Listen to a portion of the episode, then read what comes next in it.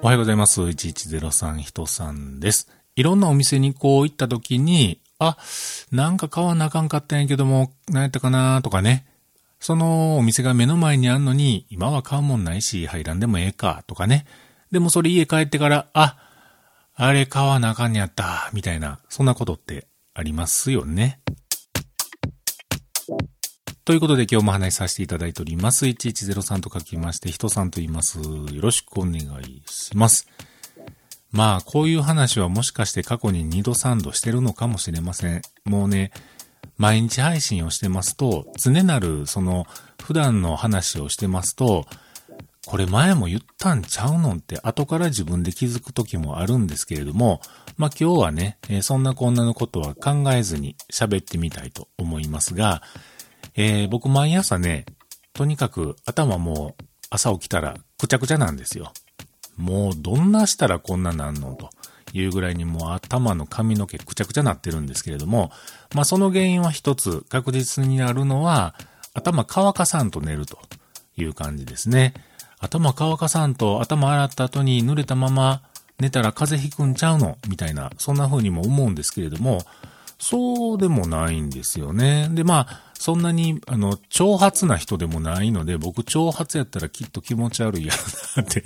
自分で思うんですけど、挑発でもないので、本当にバスタオルでガガガガガッとこう拭いてしまうとですね、割り方もそんで乾いてる感じなんで、もうそのまま、もうずっと365日、そんな感じで、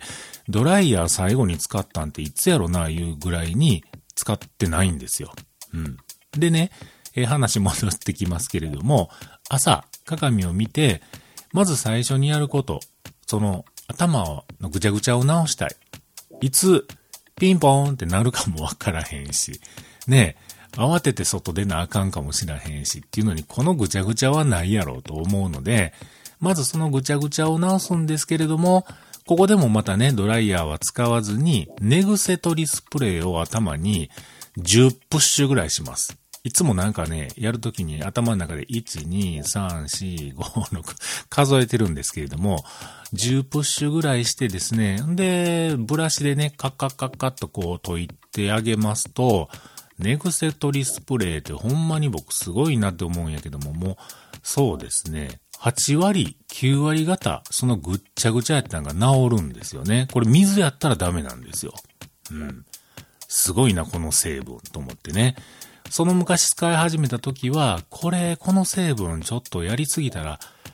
あかんのちゃうかな、というような、そういう不安になったこともあるんですけれども、まあまあ別に大丈夫やなと数年使ってますけれども、まあいろんなメーカー3社ぐらいあるやつの中で特別このメーカーがいいとかっていうのもなくですね、いつも詰め替えを買って詰め替えて使ってるんです。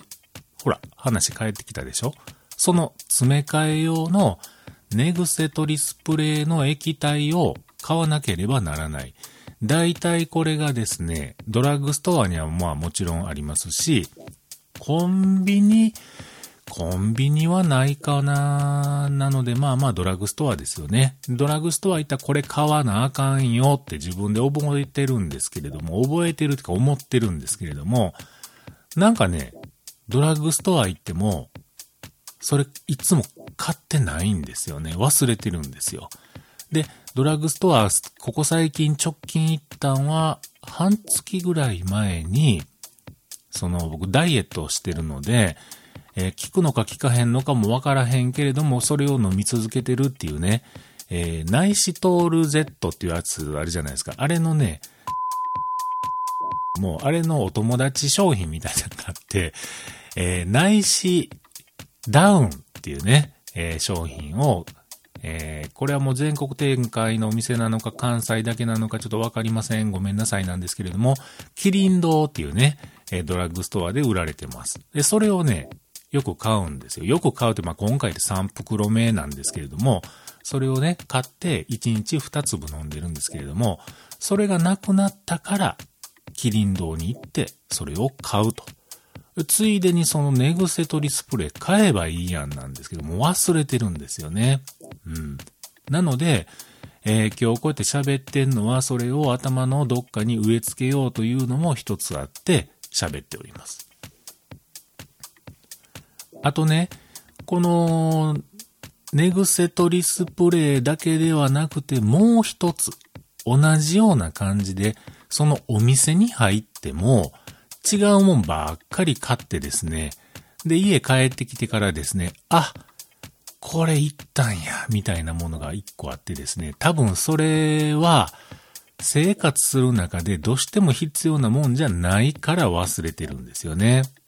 その商品。めちゃめちゃ安い、めちゃめちゃ単純な、プラスチック的な樹脂でできてるだけの高さ調整もクソも何もできないスマホスタンド。これが欲しいんですよ。えー、大阪の日本橋とかね、えー、まあ、ネット通販、アマゾンにしてもそうですよ。にしたら、えー、まあまあいろんなね、便利機能がついてるスマホスタンドなんて山のように売られてますけれども、そんないいのいらんのですよ。単純にポンと立てかけて置いとくだけで、えー、使える高さ調整も角度調整もいりません。とにかく置いときたいだけなんですっていう、そのね、スマホスタンドが一つ欲しいんです。それ、